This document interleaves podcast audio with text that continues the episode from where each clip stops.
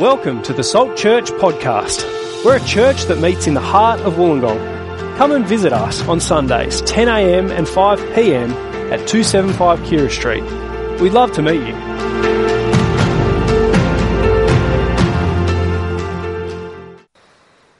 Hi, I'm Andy, and I'm one of the pastors at Salt, and I don't know a lot about American football, uh, but I know that if I had managed to run the whole field, dodging every other player, I want to make sure the goal actually counted. Uh, we saw that guy, he celebrated too early, threw the ball in the air before he crossed the line, and it didn't count. It didn't count, and uh, his team, the, all the fans were booing him. I like what the commentator said. It's cool to have the ball in your hands as you cross the goal line. Uh, embarrassing. I can imagine him though, in the future, talking to future uh, quarterbacks and urging them, don't make that same mistake. You know, if you ever get in this situation, hold on to the ball, cross over the line, don't throw it up in the air. And the passage we're looking at tonight is a similar kind of passage. Uh, it's a warning because Moses drops the ball. Moses dropped the ball. He made it the whole way, trusting God for so many years, and then he stopped trusting God at the very end, dropped the ball, and he's not going to get into the promised land. He's not going to get there. It's tragic. And this passage, Moses is urging God's people don't make the same mistake. Don't drop the ball. You're almost there. Keep going, Israel. Keep going. Now, if you've got that passage open, Deuteronomy chapter 4, we're going to be working our way through this book. We've been, past couple of weeks, we've been working through Deuteronomy. Have a look at verse 21.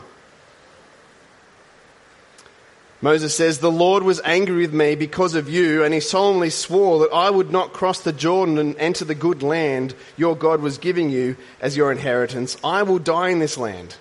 I will not cross the Jordan, but you are about to cross over and take possession of that good land.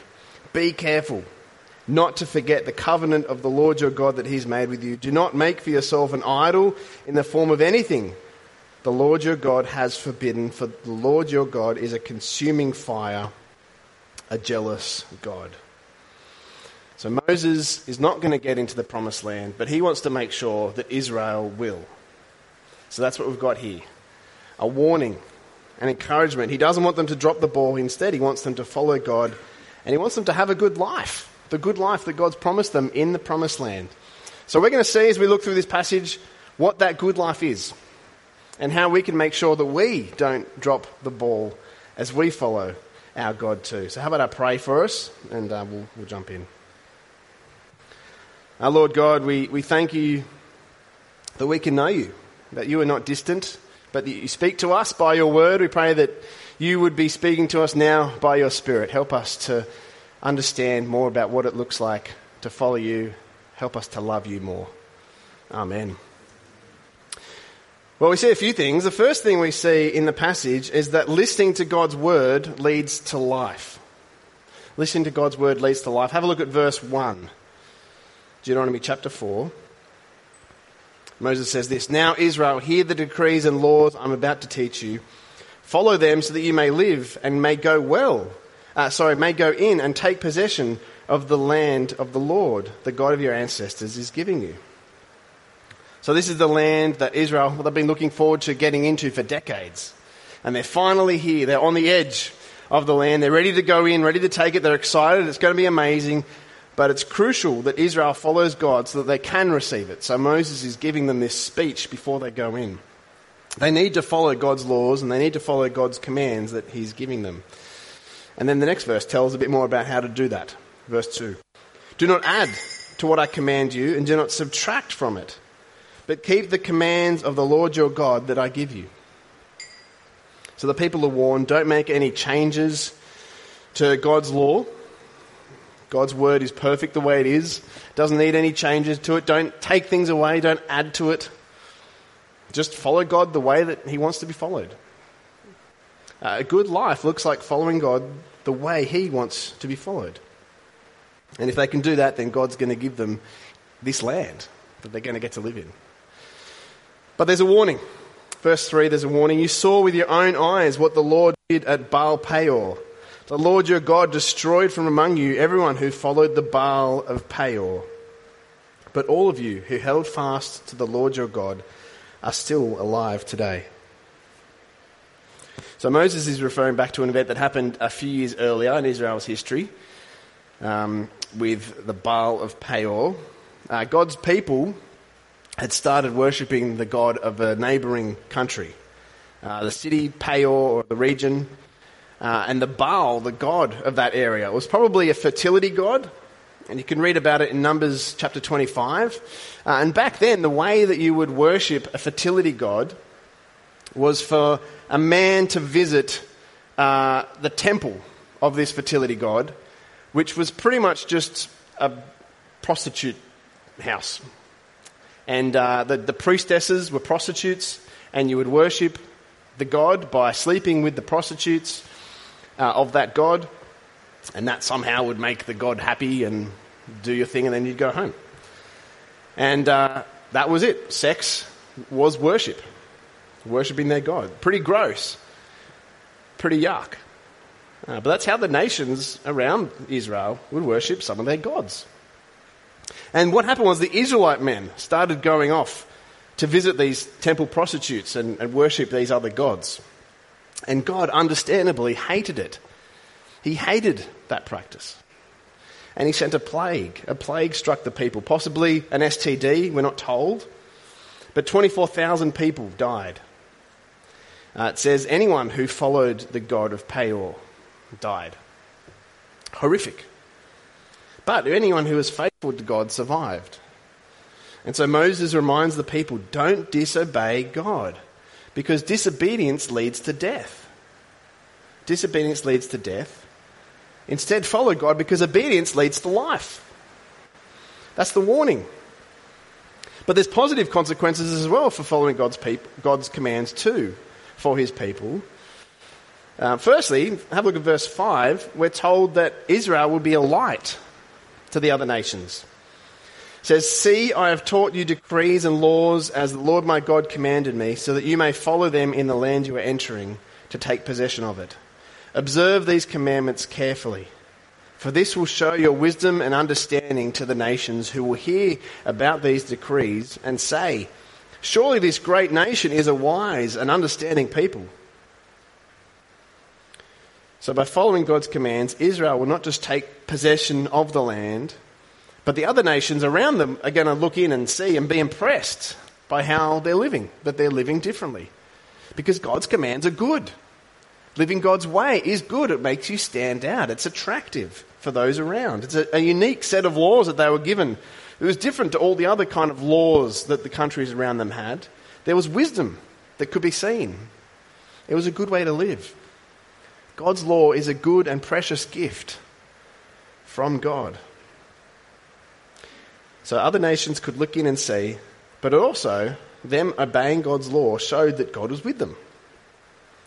Verse 7 says, What other nation is so great as to have their gods near them, the way our Lord is, uh, the Lord our God is near us whenever we pray to him?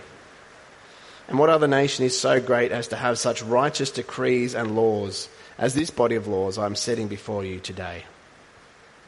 So Israel can speak to God in prayer. And God speaks to his people as, as they hear his word. So, this incredible two way relationship. Uh, it shows that God is near them. He's not distant. He's not distant, he's not apathetic to Israel. He's not like the other gods of the nations, the other Baal gods and different things, who only notice you if you make some sort of grand sacrifice or big gesture or you try and get their attention somehow. God's near his people. They can pray to him anytime, he says. They can speak to him in prayer. And so Moses reminds the people how, how lucky they are to have righteous decrees and laws like this. This tells us probably something we may not think about that God's laws, his commands, are good. They were God's good instructions for how to live and instructions for how to have a good life in this land. Uh, and we can kind of think of God, particularly as Christians, we can kind of think of God's laws in the Old Testament as kind of a failed plan A. Didn't really work, so then God had to send Jesus, and now we're saved through that. And if you know the the, the law is not that good. But we're told God's laws are good. And you read in the Psalms, King David sings a number of times how much he delights in God's laws, God's commands, that God's laws are good. And they reveal God's character. So by them, you get to know God better. And they provide a framework for a good life.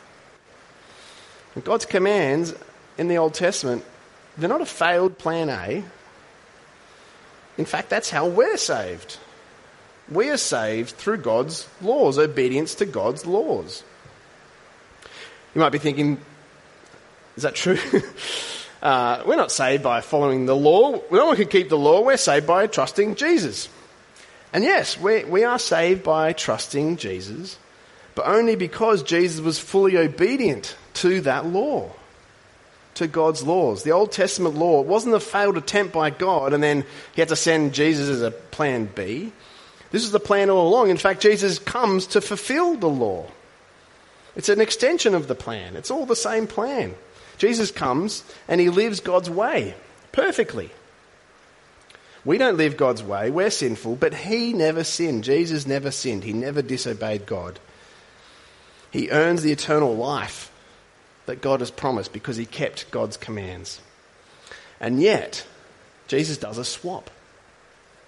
He does a swap. Because of his love for us, Jesus takes our sin and our disobedience upon himself. Jesus becomes sin for us. He takes the judgment that we deserve on himself. And he gives us instead his perfect record, his record of full obedience to God's law so that anyone who follows him is then seen as having been obedient. And the Bible describes Christians as in Christ. We're united to him. So when God looks at us, those who trust Jesus, he sees Jesus' 100% faithfulness and his full obedience to his law. And so we're saved through obedience to God's law. It's not our obedience, we're saved through Jesus' obedience to God's law. God's law is so good. And God welcomes us into his promised kingdom through Jesus. An eternal life and his glorious new creation through tr- trusting what Jesus has done. God's law is good. Listening to God's word, his law brings life. Now, it's like those signs at the beach.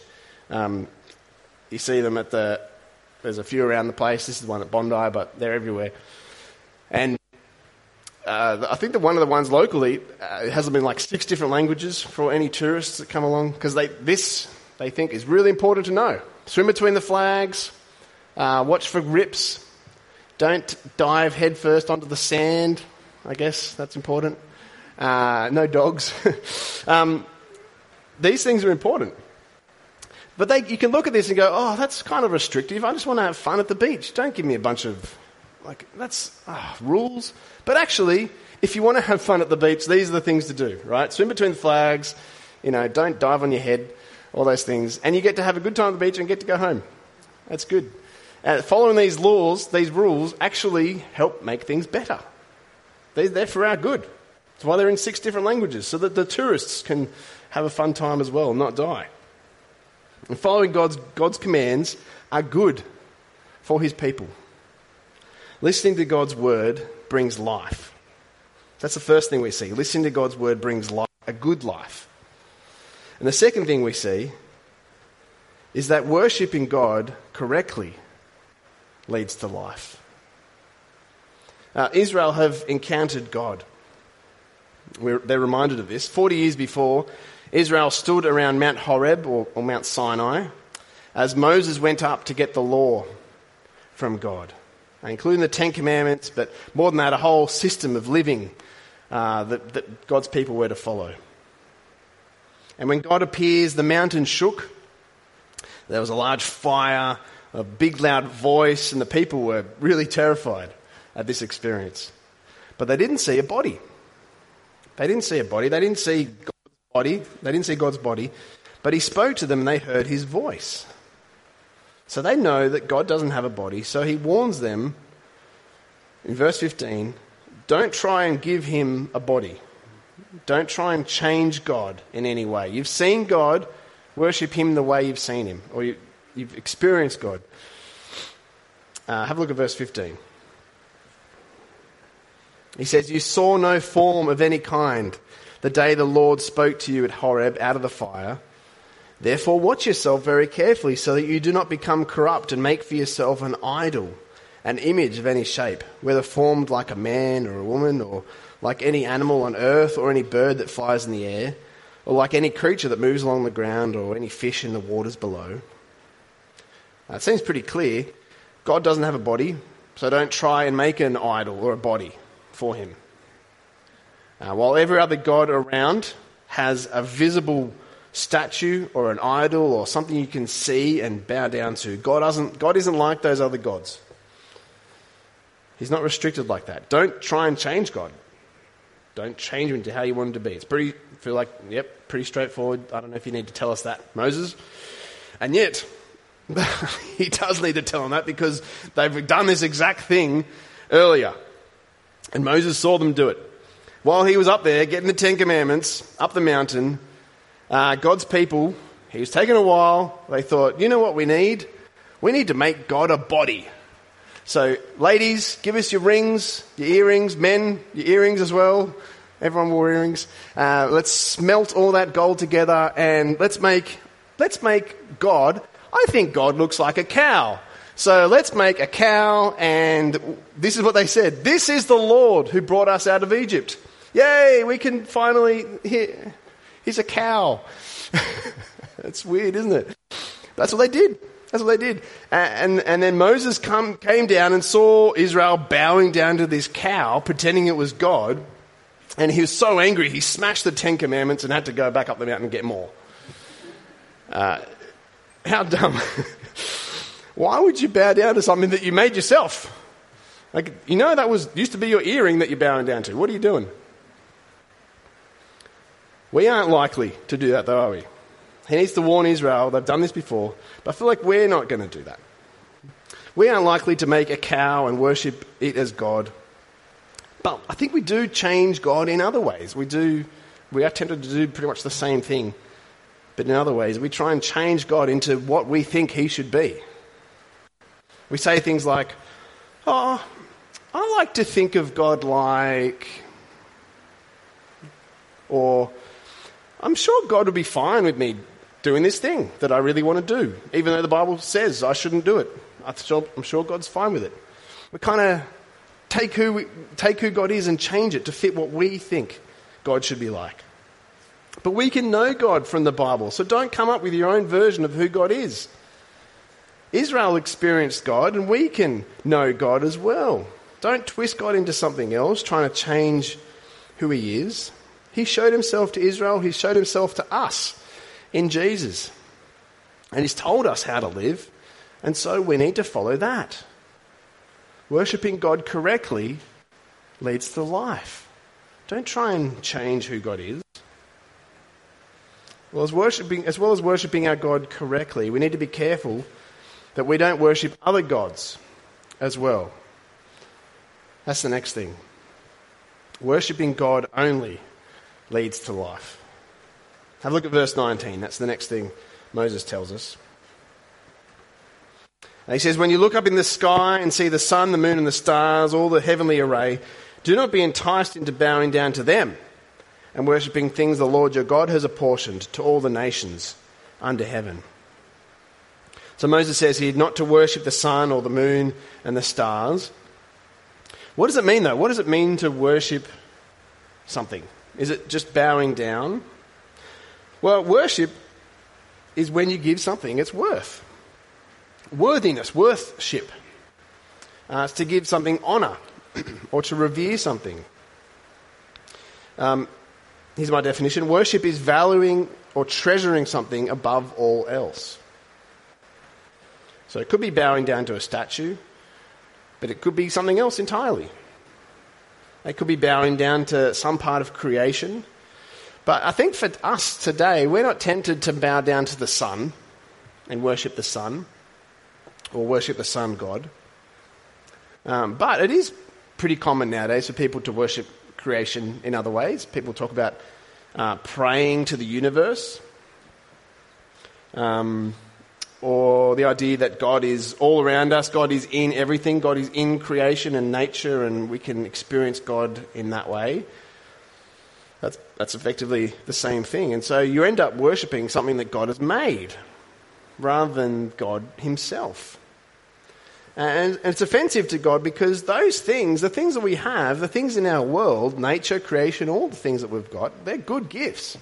They're good things that God has given us. And yet we take them and ignore God and focus on the good gift. It's like if I buy my kids ice cream up at Gelatissimo and um, double scoops, two scoops each. Um, and um, we get out and they give them the ice creams and they take them and they say, Thank you, ice cream, that you're in my life. And then they walk off. I'm like, I paid $40 for that ice cream. Two scoops. I, would, thank me, don't thank the ice cream. Worshipping the things that God has made it doesn't really make sense. It's offensive to God because it takes what is rightfully His.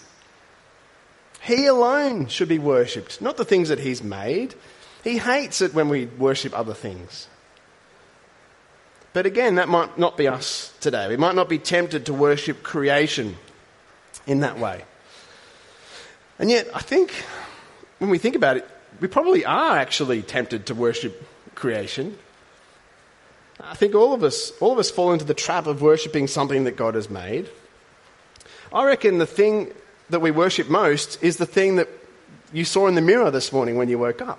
I think it's ourselves. I think we so often fall into worshipping ourselves.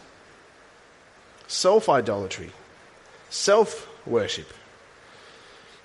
I read an article recently that suggested that self worship is the fastest growing religion in the US. And uh, it's not the kind of thing you ever get on a census form. What's your religion? Oh, I worship myself. you never admit to it out loud, but when you look at the data, it, you do get some indications that actually the choices people make do show that people seem to worship themselves. It's pretty clear. Uh, in a survey they did in the USA, and I think it's pretty similar in Australia, they found the following. They found that 84% of people believed that enjoying yourself is the highest goal of life. Enjoying yourself is the highest goal of life. You might know people like that. That's the purpose of life to meet my needs, make myself happy. And how do you do that? Well, 86% of people said that to enjoy yourself, you've got to pursue the things that you desire most. So, what is the thing that you want in life? That you go get it. That's, that's yours. That's what life's about.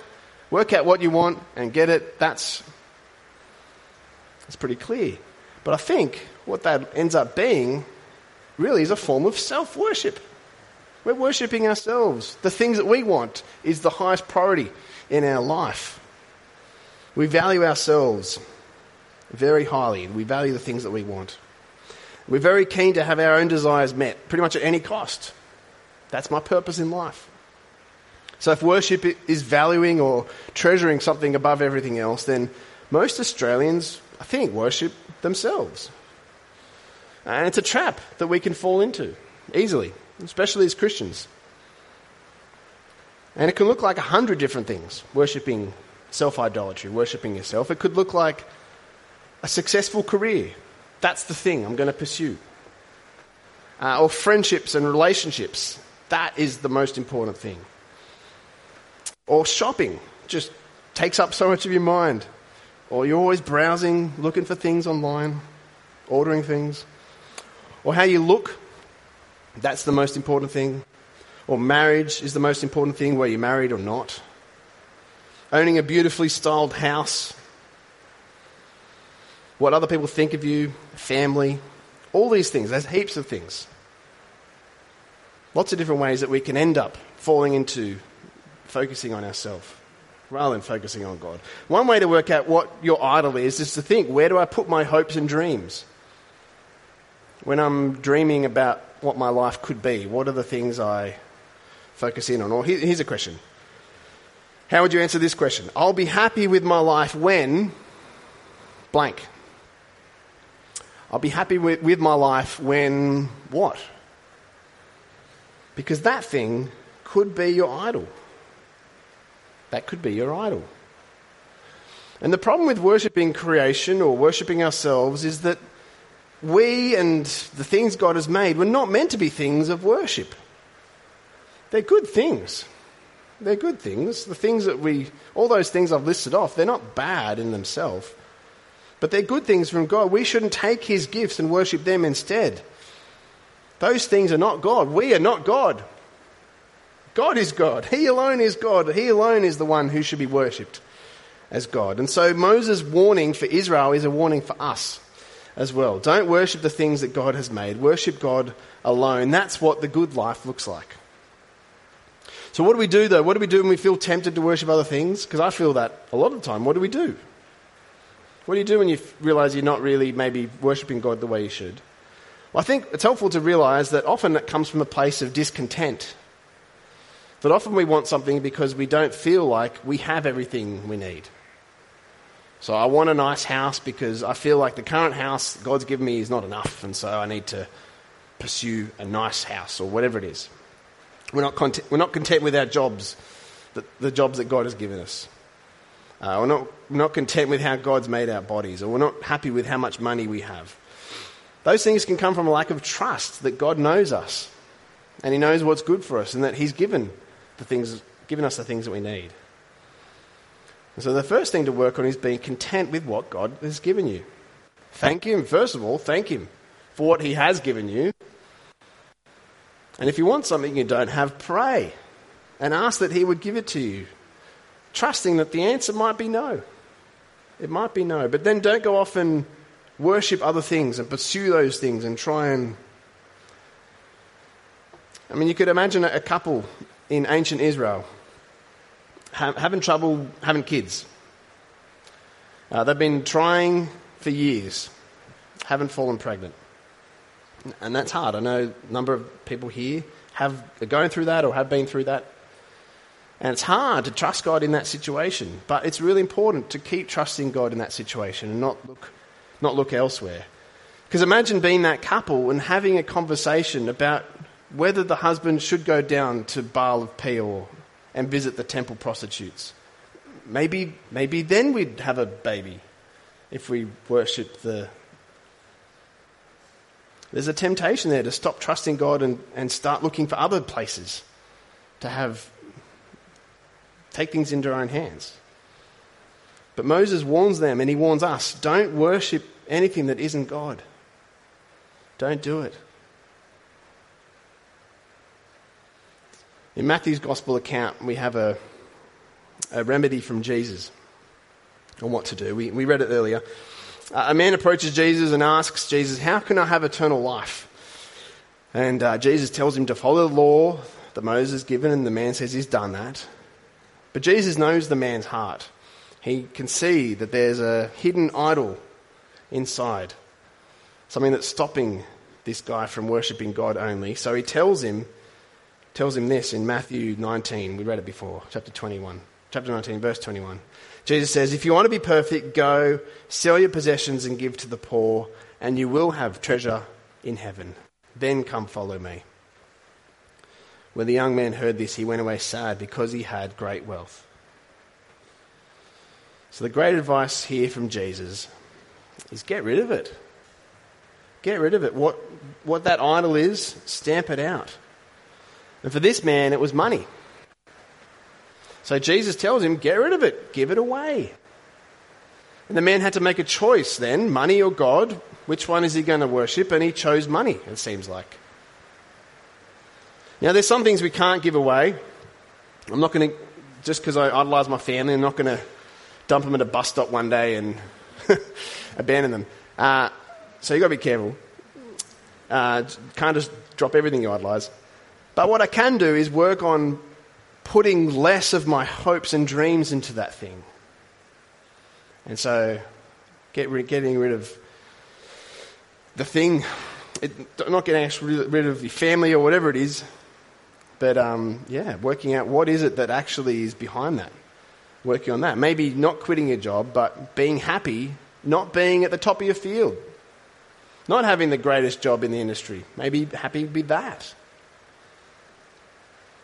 Keep, do whatever it is. Help keep God the number one thing in your life, even if it's drastic, even if it means giving away all your money, as Jesus said.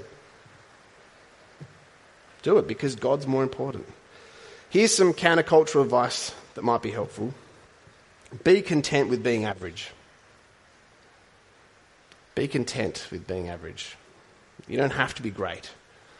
We're told you do have to be great at everything or something, but you don't. That's fine not to be. And look, there, there, are things you might be just naturally talented at, and just happens that you're awesome at that thing, and that's fine. But often we're told, no, no, no, you got to, if you you got to be the best of the best. And so that should be your goal in life. Apart from everything, you know, put God second. We've got to be careful.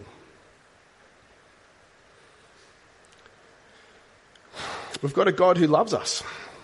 We've got a God who wants us to follow him. So don't get distracted. He's so good. He's so good to us. He's so kind and so generous, and often we take the things that He's given us and push Him to the side.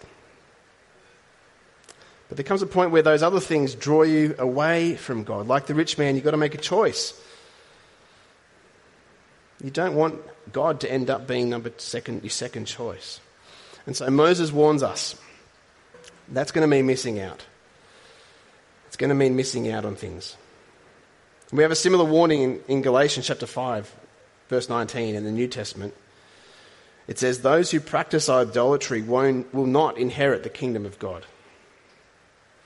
So, Moses' warning for us and in Galatians don't worship other things. Don't worship other things. That leads to death. It's true for Israel, it's true for us. We need to be really careful how tightly we hold on to the things of this world. Just like Israel, worshipping other idols leads to death.